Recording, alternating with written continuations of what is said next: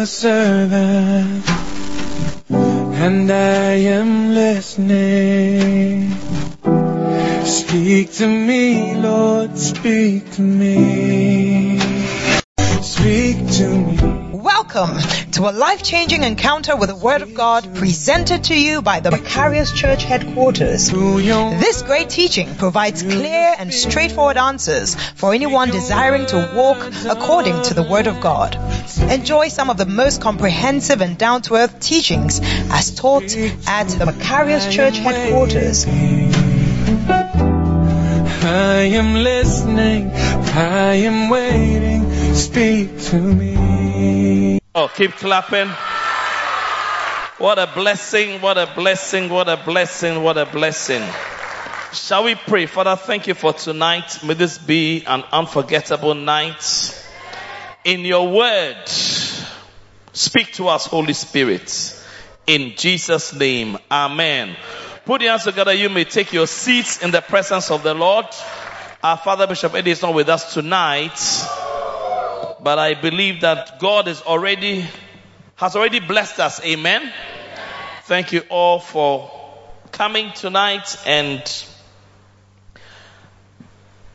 it's, you know, raining and all that, but you made it. Clap for yourselves.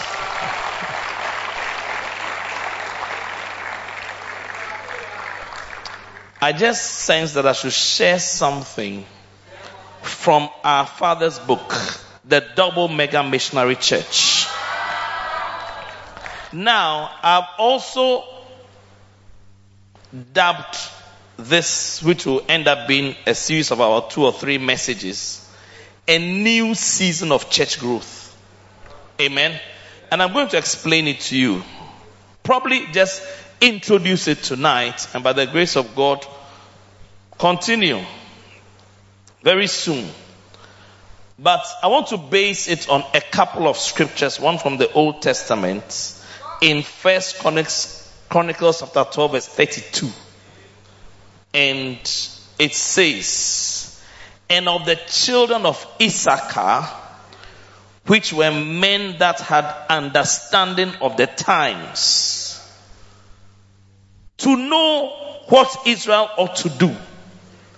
The heads of them were 200 and all their brethren were at their commandments. Okay?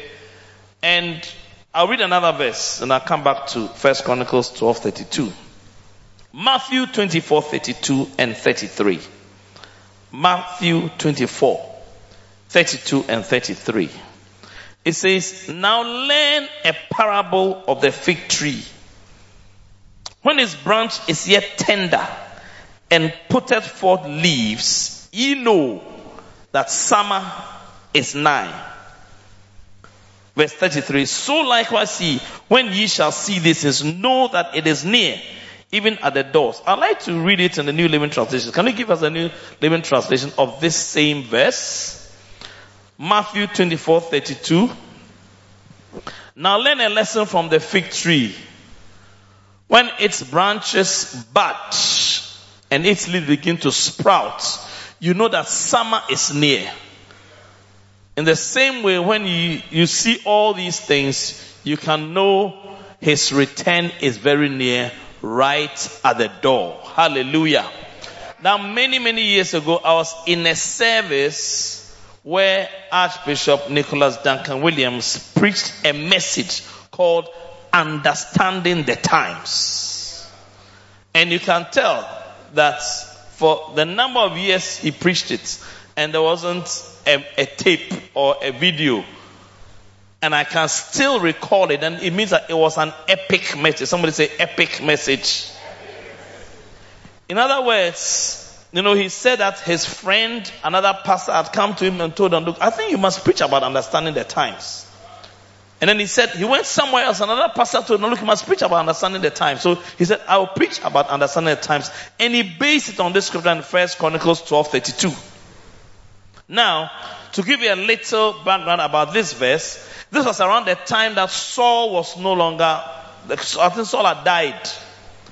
And these men of Issachar were among certain responsible leaders in Israel who perceived that it was time to come together and make David the king. I, I need you to really listen because, uh, like an introduction, okay?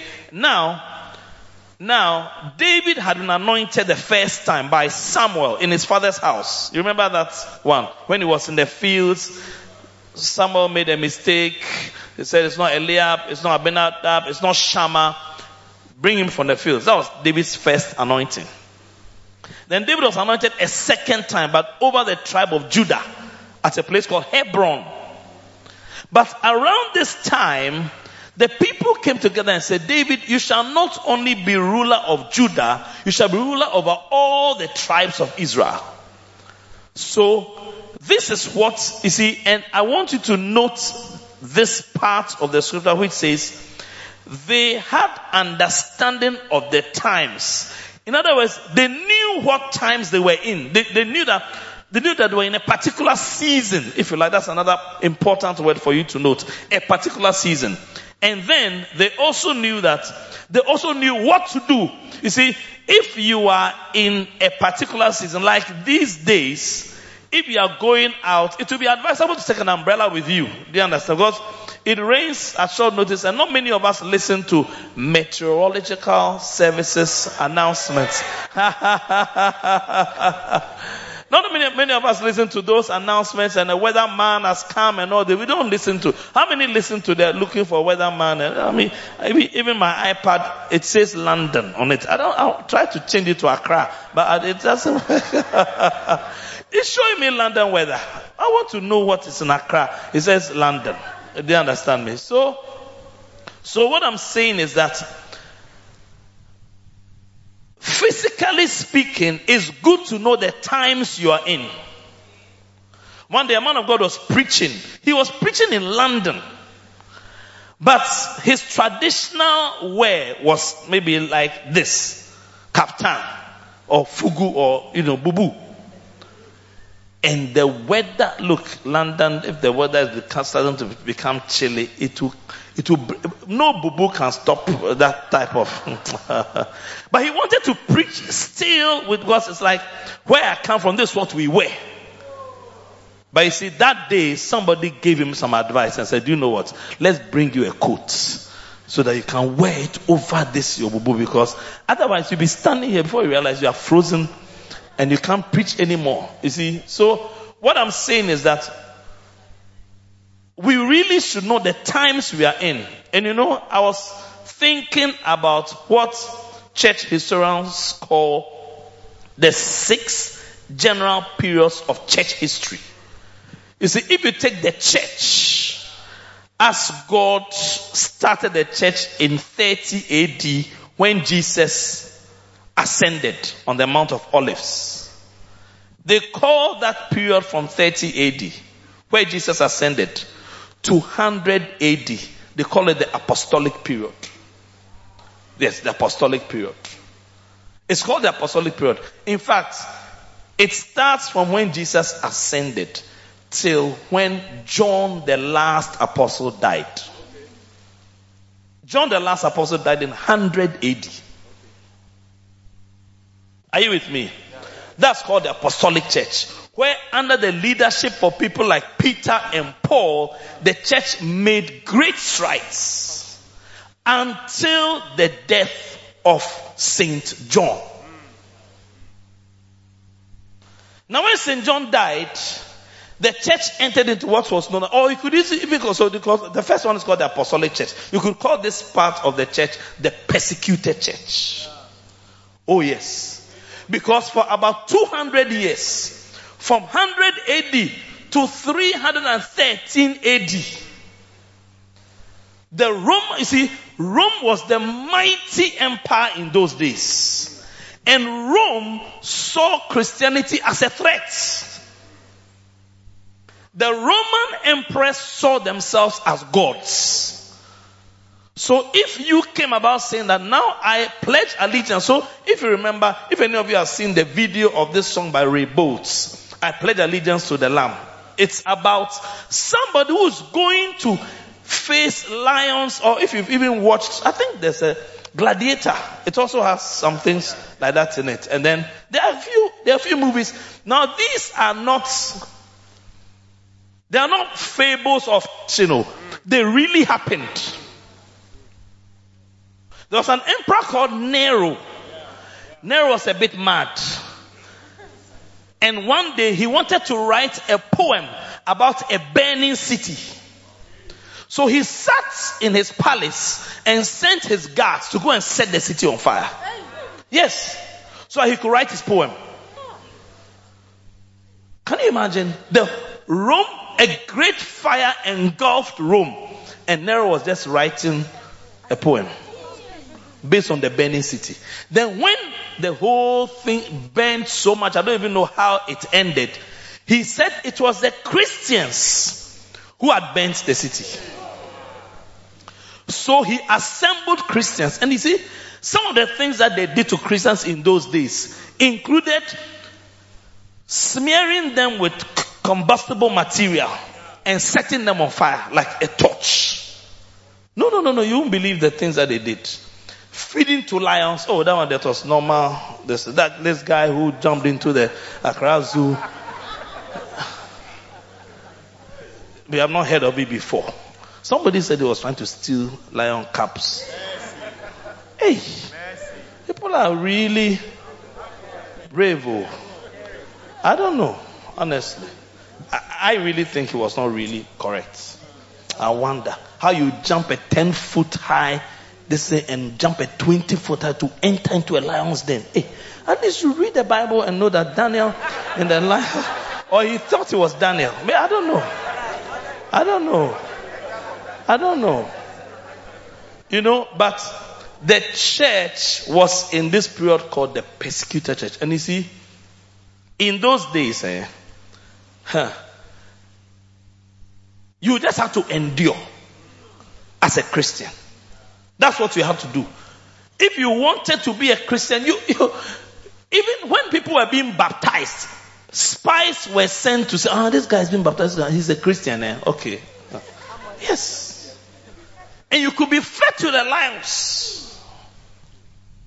But you see, in 313 AD, an emperor called Constantine, and I'm sure some of you have read things in, yeah, he, he was going to fight a battle and he had a vision of a cross and he won the battle. So when he became converted and became a Christian, and it was the edict of Constantine that, if you like, legalized and made Christianity a state religion in Rome that ended the persecution.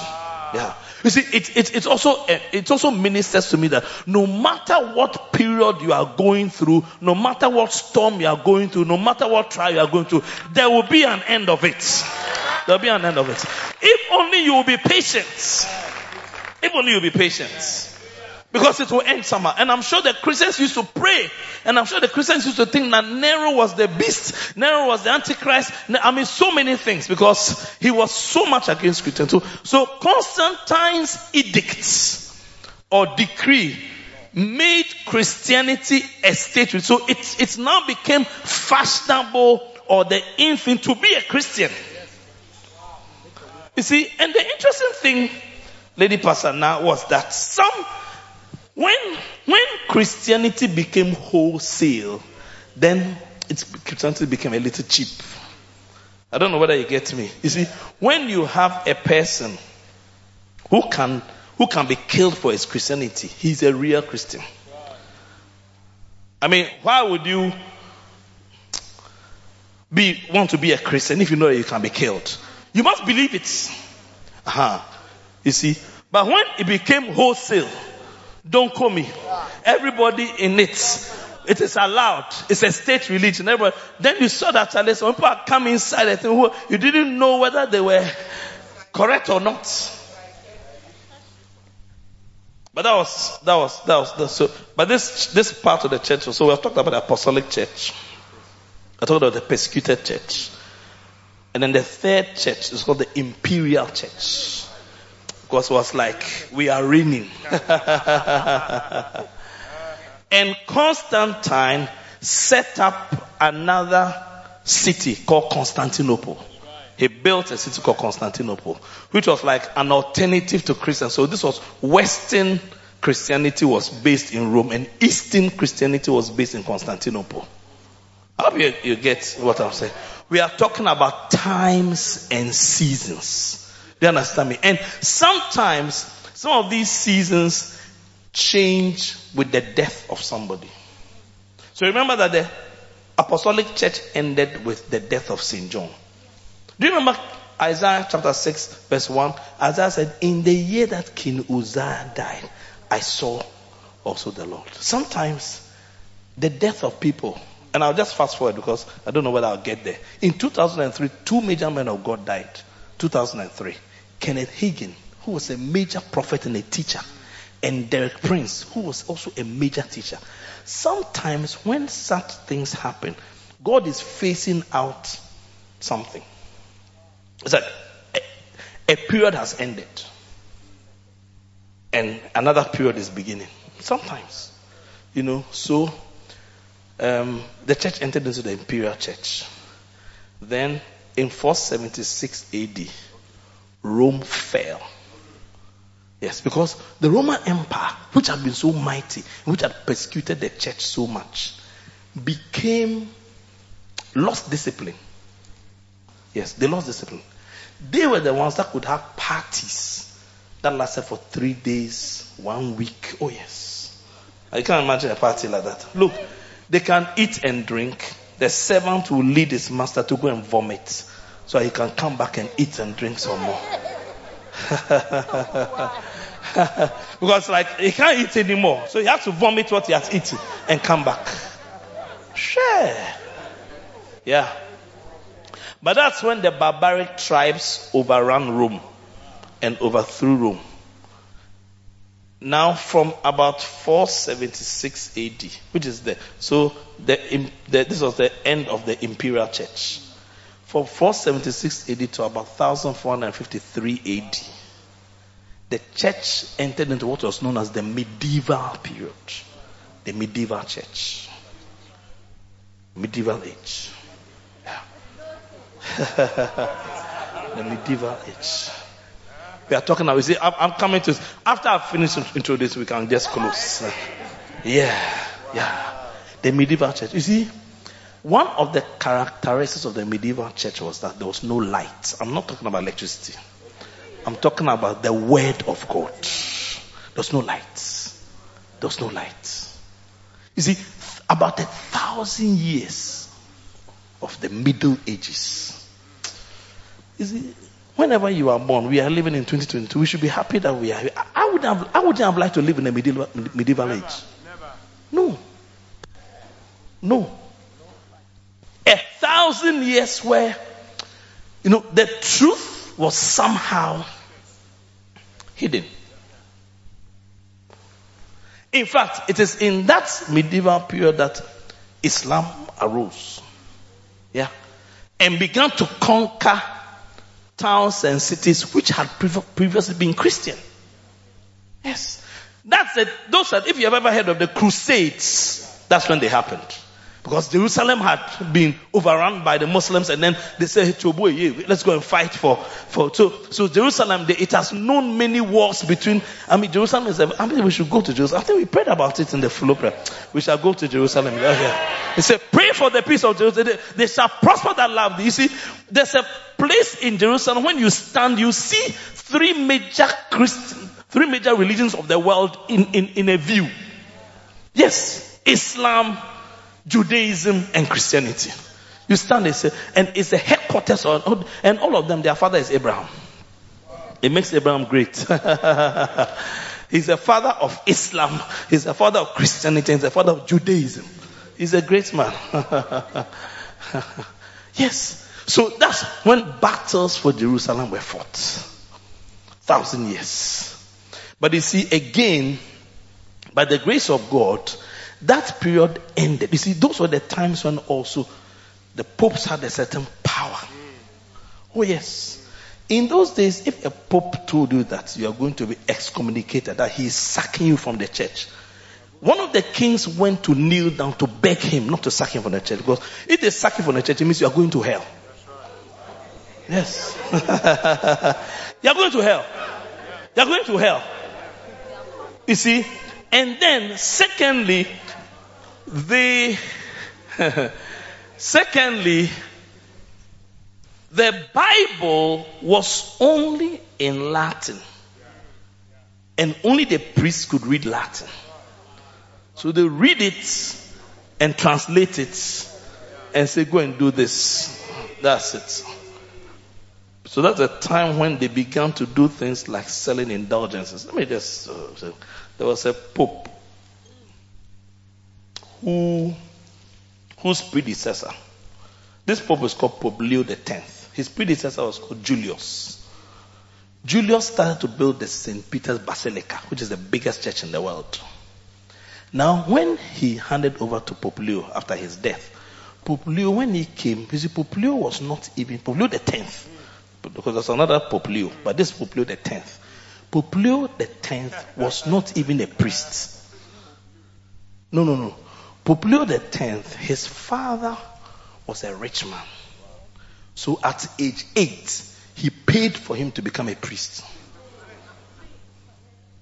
a rich family.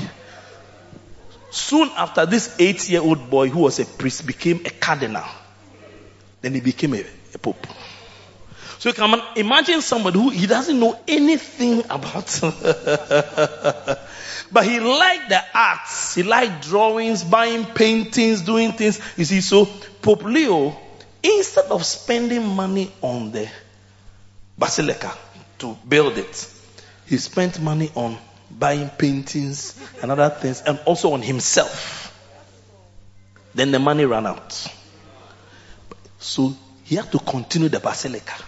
So he decided that now what you do is that if you have a, you had a relative and the relative had died, was sinful and died, you could pay money and then they'll transfer the relative.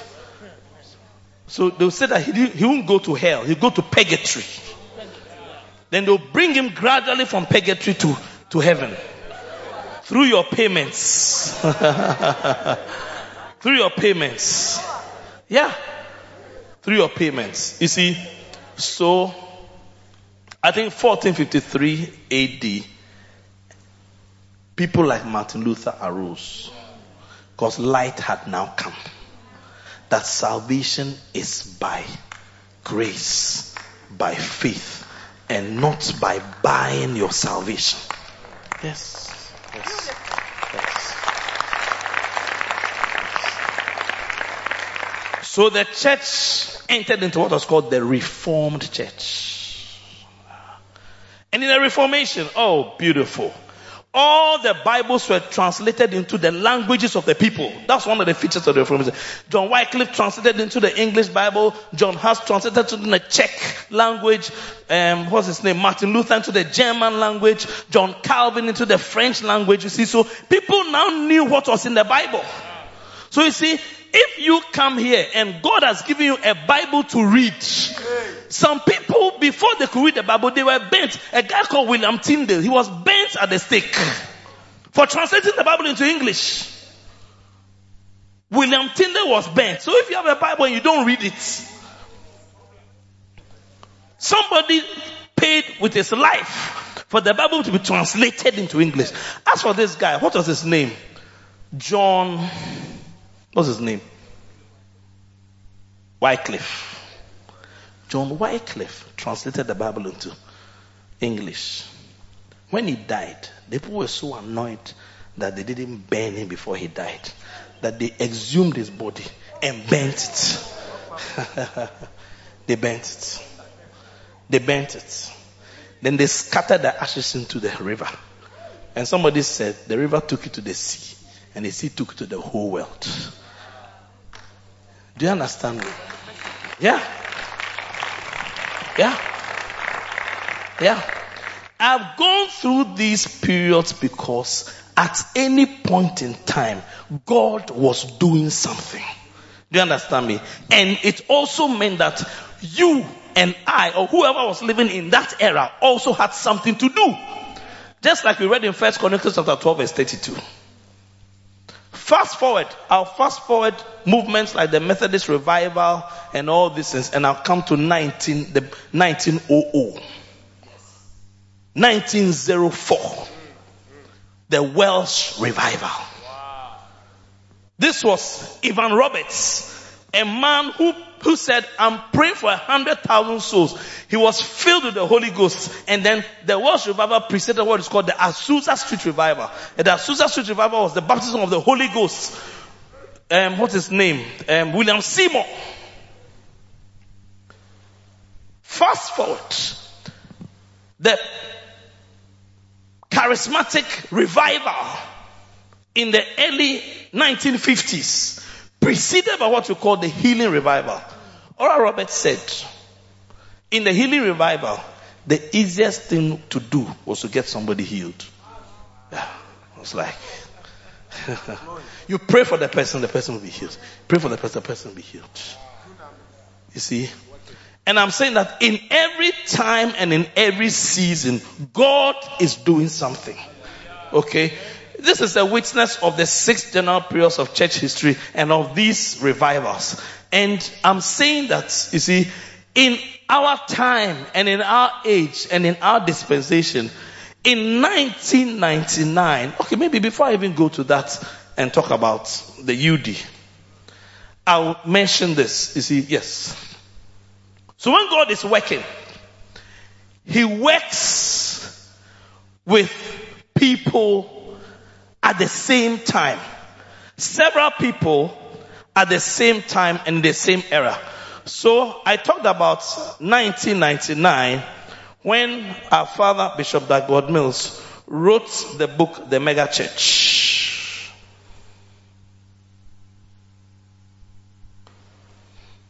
And he said, as you read this book, I want you to believe God for a mega church. Say, I'm believing God for a mega church. He says, I want you to receive. That's why I subtitled this message, A New Season of Church Growth. To show you that God is always doing something.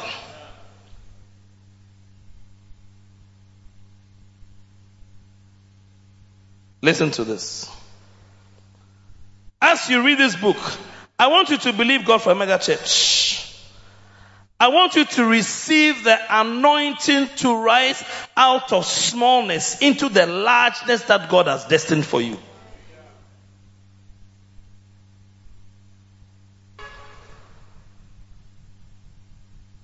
Then it says, let me share with you a very important secret.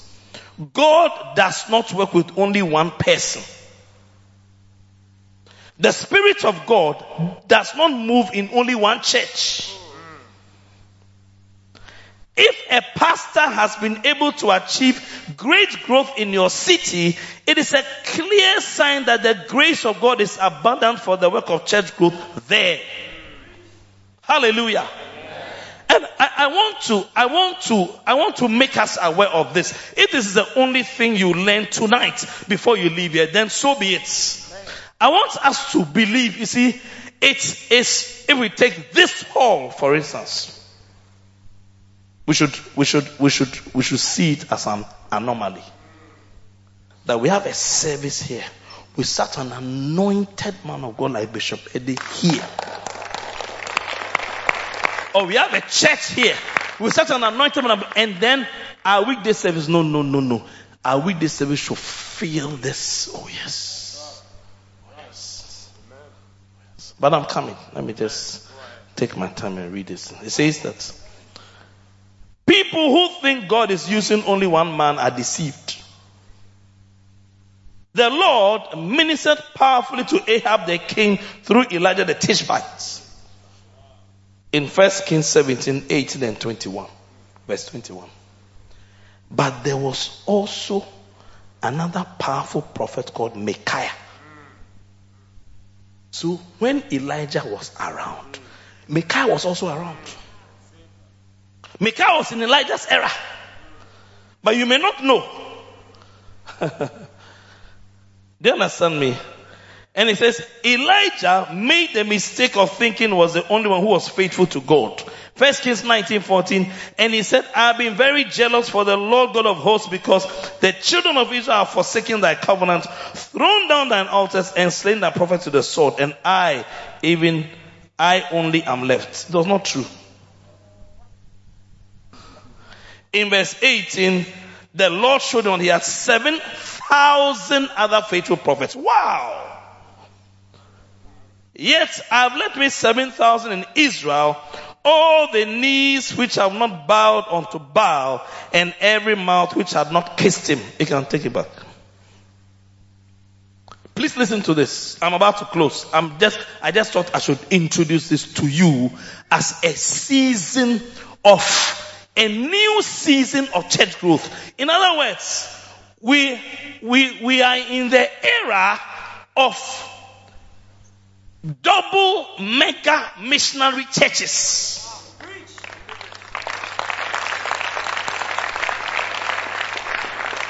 That's how I'm taking my time. That God orchestrates all these things and He knows what He's doing. Let me read on.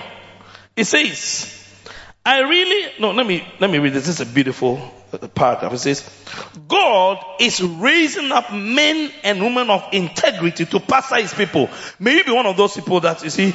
And I'm telling you something. By the grace of God, in the other two or so times I'll be preaching this series, I will talk about what you must become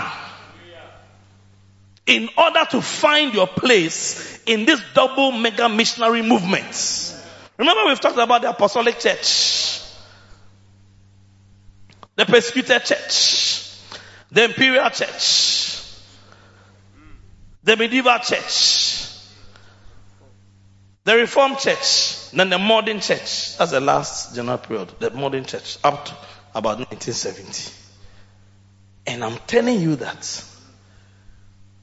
find your place. You see, it, you were in the apostolic church, you had to be among the apostles or the helpers of the apostles. Remember, Paul had a lot of helpers. Romans chapter 16 is a whole chapter devoted only to the helpers of Paul. He's thanking them. The whole of Romans chapter 16. He's just thanking his helpers. The whole chapter devoted to them. May it be written one day, the story of this church, may your name be written somewhere there that he, he, he helped, she helped.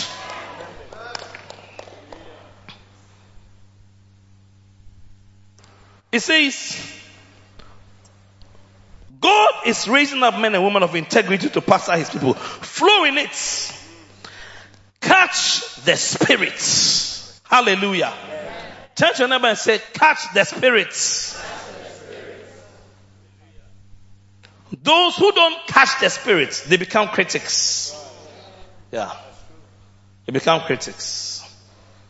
And then because they are devoid of the spirit, soon they separate themselves and they leave.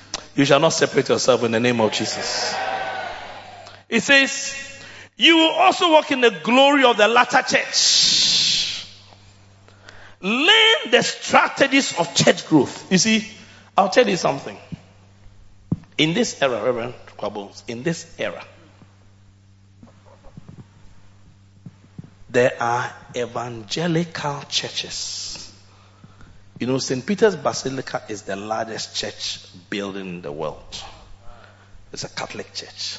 But when you come to evangelical, see, because I didn't tell you, the Reformed period split the church into Catholic and Protestant. Yeah. Then, by the end of the Reformed period, the church was clearly defined into Catholic and Protestant. Protestant because they protested against the way things were being done. And it is through the Protestants that we have the evangelical movement, the Methodist revival. So charismatics and Pentecostals, we are all Protestants. Yeah. I, I hope you understand. It, it's, it's not like we are bad people, no. it's a movement. Do you understand me? Yes, for church growth. And I'm saying that when you take evangelical or Protestant churches, the largest church building is in Nigeria.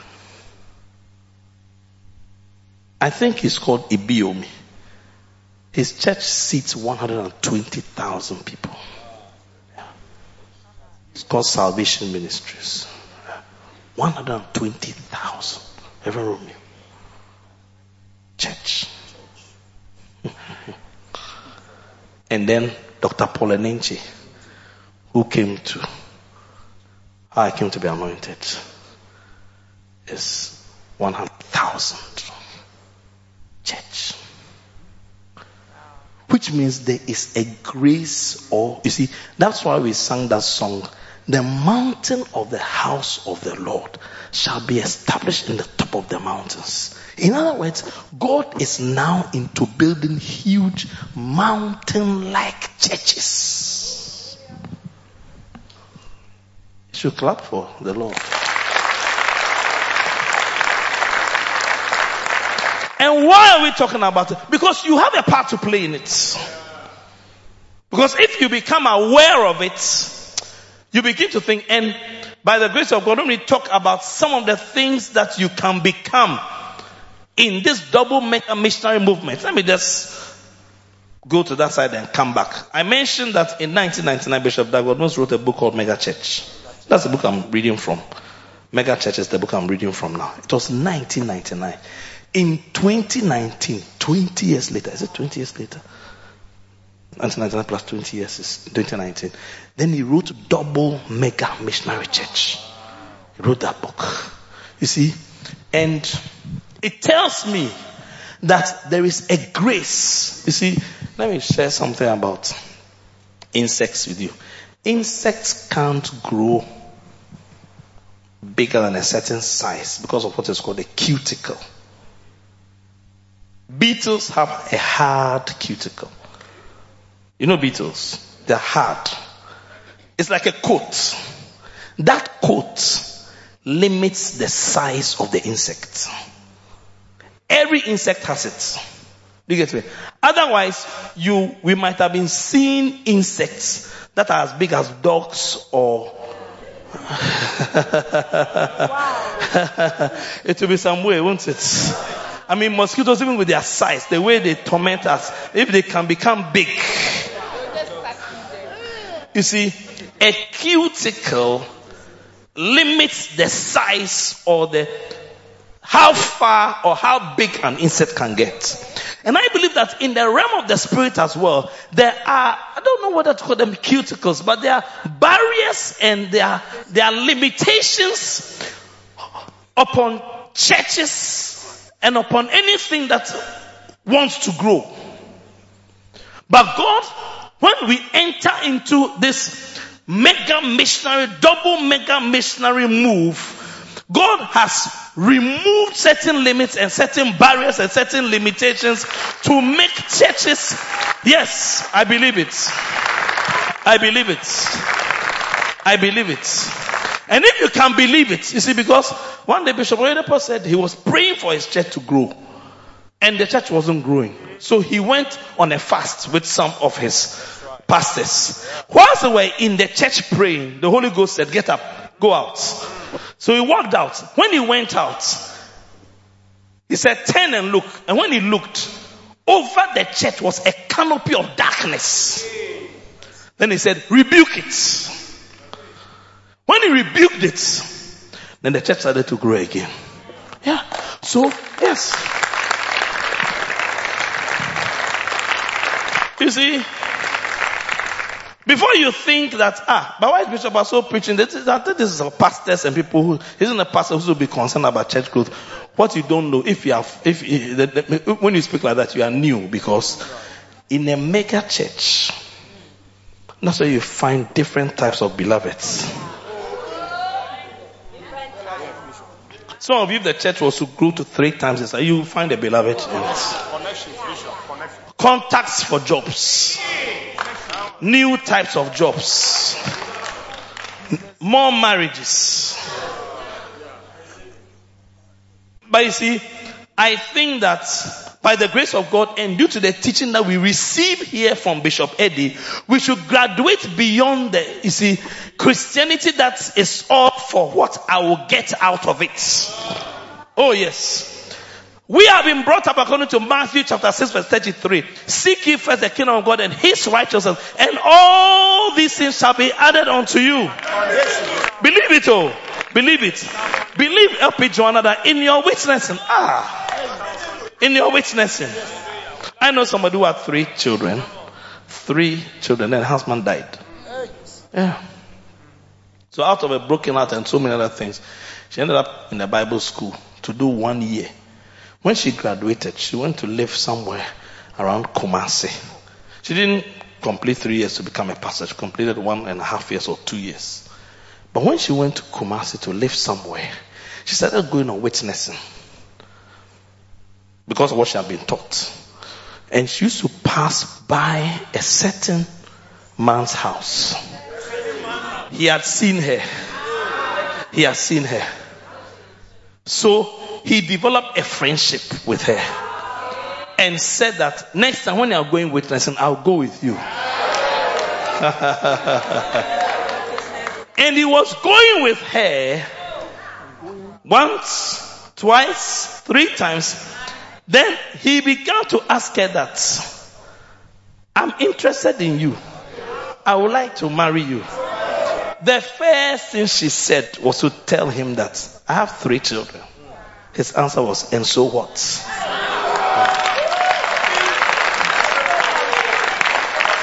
Today they are married. Born three. You are zero. But it's not easy for you to. but by the grace and the anointing that is coming, that, that is already here. I said that grace is already here. That grace is already here. You see, and I believe prophetically, prophetically, that Dr. Paul Enenche has even arrived to be in a meeting where we are. It's a prophetic statement. And Hazel, that we are in a certain era. We've seen Bishop Oyedepo, this is about Paul Enenche actually came to pass through our church with his what what what what, what was the thing he was playing? Reverend Selassie said, no, it's not a saxophone. It's called the something treble something. hey! Playing the beep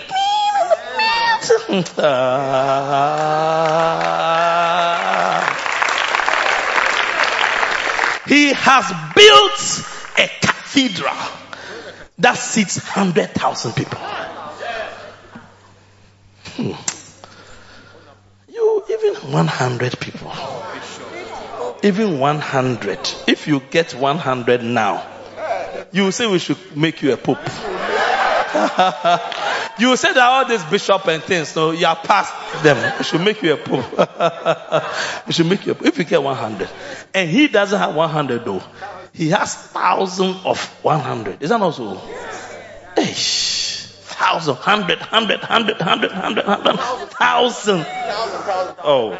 How many know that it's a grace? It's not something that comes. And I am saying that I want us to believe today that we are also being ushered into that realm and into that place. We have also been ushered into it. It's not for only Dr. Paul Enenche. It's not only for what, what's the, what the other guys? It's, interesting. Both Ibiyeomie and Paul Enenche are sons of Bishop Oyedepo. Yeah. And sons of it. Who are doing greater. It's not even greater. Well, in a sense, because also fulfillment of scripture. Because he has told them that if they are his children, they should do, they must do greater things. Sons must look more handsome than their father. And nicer. If you are more handsome than your son, you have not done a good job. it's only a joke.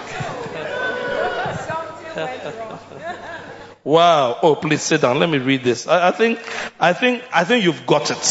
I think once you've got it, we can end the service. Yeah. I feel that we should all believe. See, and, and I personally think also that you see, we have many things we are doing, many pursuits, many plans, but all of them will end when we die. You are chartered accountant. You account in this life. After that, you are a medical doctor. You are treating human beings now. When you go to heaven, there's no body to treat. Do you understand me? But the work that we all know will have reward both for this life and in the life hereafter is the work of the ministry that we are doing. Yeah.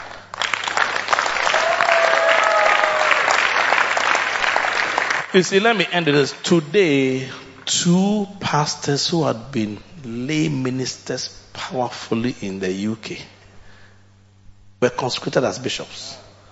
Yeah. They had been powerful. One had been in Italy and con Italy and grown the church from one branch to 19 branches. Yes, clap. Because even to start one bacenta, it has not been easy for you. One day somebody came back and said, me, I'm not called to rural ministry. Obwa. It's not. I'm called to urban ministry. Uh, where did you see that in the Bible? The pastor has raised 19 branches. He came into full time ministry around June or so. Today, he was consecrated a bishop. It's a bishop. It's a bishop. Yeah. So, you know what? I want us to embrace this. When we do that, because Bishop Eddie has recently preached on how can I say thanks. So even for just saying thank you to God alone, it should it should fire us up to do the work. Do you understand me? And to find our place in this. Let me finish this paragraph and I think it says when I consider what the Lord has done in Ghana over the last 15 years, wow, this is interesting. And this is what he wrote in 1999. I realize that God is bringing a greater glory to his end time church. And listen to the statement, which, which is even true today. Listen, he says, the largest churches some 15 years ago would be the youth groups of some of the mega churches that God has raised up today. Do, do you get it? I mean, they were the churches that were big some time ago. Now they'll be small. I mean, when I went to a church that I was in as a small boy, when it, it looked so big, when I went the other day for a funeral, I oh, the church is very small. Yeah. but around that time, it looked like it was very big. So, brethren, this is the new season of church growth. Do you understand? We must embrace it. We must ask ourselves, according to First Chronicles 12 what do I do in this new season? And that is why if you don't find yourself doing anything in particular, then you've not understood it. But I believe that you join the men of Issachar or the children of Issachar, which were men that had understanding of the times. Because when you know, when you have understanding of the times, number one, you know what to do. And number two, you will be a leader. Is it powerful? Right, stand to your feet.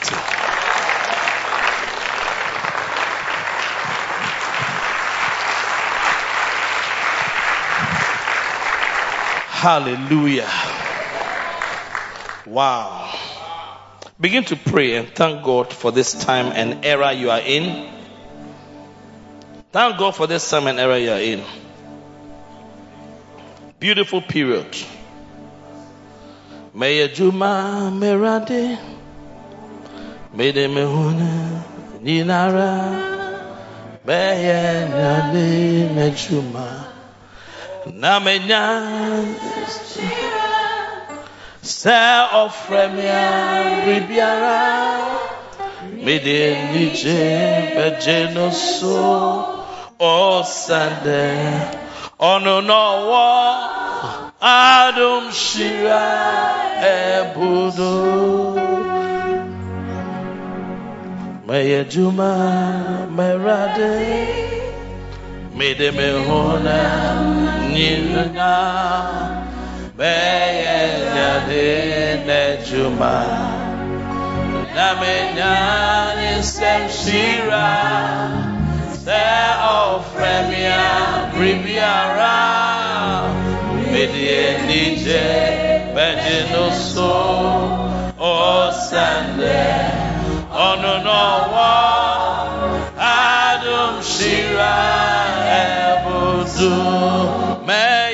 bɛgye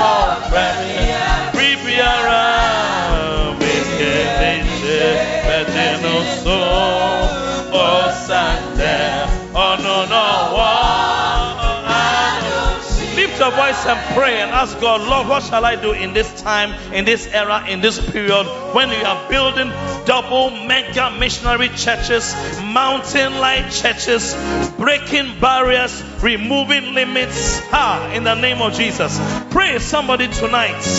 Because tonight, the light and understanding and revelation that is coming into your heart may serve as a barrier breaking, limits removing, Ha! In the name of Jesus, pray somebody tonight. Rekabo shebiande lebekaya babande lebekaya. Rakota kaya baba. That revelation alone, that revelation alone, that a certain limitation can be broken. You can enter into another realm. Something that was happening that seems so big 15 years ago may be small now because we're in a new era. And I want somebody to pray and usher yourself into that double mega missionary era. Usher yourself into that mega church, into that huge church, into the mountain like church in the name of Jesus. Ha, paliando lobo shakaya, ribando lobo boli, yabele mekataya. Rabande lebe katoa, le mande shebi ale mimi aya baba, sako lebi ande lebe baya, iyabe shablonde lebe aya mamando, kataya mamande lebe katoa, le mando la babaya, iando la babaya, iando la babaya, iando la babaya. Yes, Lord. Yes, Lord. In the name of Jesus. Rako babaya. Me, O Lord, into the new realm. Me, O Lord, into a new era. Into the mountain like church. Into the limits removing. Barrier breaking. Palobo shebiande baya. Yakataya babande lebe maya. Ilabo shabali mi aya mama. Rabande lebe kaya babande. Iyado shablande lebe aya. Yakataya baba. Yabo shelibi kaya baba. Yabo shebi ande lebe mama sataya baba. Yes, Lord. Yes, Lord. Yes, Lord. Yes, Lord. Thank you, Lord. You know, the other day Bishop Eddie made an altar call. I, I sense that if you sense, feel that look, I can have a part to play. Oh, no, no, nothing, no, no, nothing, nothing specific. I must be one of those who knows what he has to do and will do something in this double mega mission. I want you to come forward and we'll pray with you and you go back. That's all. Not calling you to be a shepherd, not calling you to go to Bible school, anything, but just to recognize that, ah, Lord, may I do something. May, may, when it comes to it, may I be able to do something. May I know what to do. I'm not really doing anything, but I want to do something. May Juma, Merade, May Juma, Merade. Ọ̀fẹ́ mi, Ribiara, Mediende Che, Ejenoso, Osande, Ononowo, Anushira,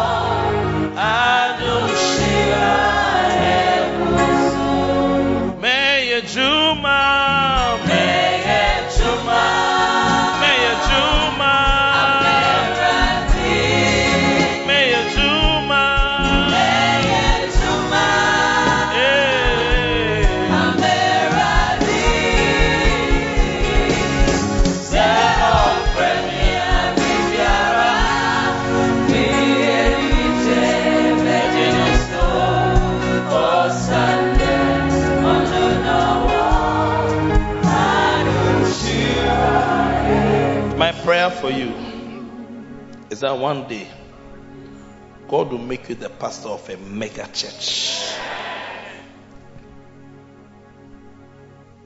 There's nothing possible for God to do. Standing here may be pastors of huge churches. Oh, yes. Tell you. Tell you. Yeah. Just for responding. Thank you, Father. In Jesus' name. Thank you for the light, the understanding, the revelation, the prophetic words spoken through your prophets. It's okay. Let him go now. We'll just support so he doesn't hurt himself. In Jesus' name. Amen. You may go back to your seats. Whilst you are standing, let's pray. You may be here. You may not be born again. I want us all to pray this prayer. Say, Heavenly Father, I thank you for sending Jesus to die for me. I know I'm a sinner. I cannot save myself. Please forgive me. Wash away my sins. Write my name in the book of life. Thank you, Father, for hearing my prayer. In Jesus' name. Amen. I am listening. We believe you have been blessed by this powerful teaching from the Macarius Church headquarters, East Legon Hills, Accra. Stay blessed. I am waiting.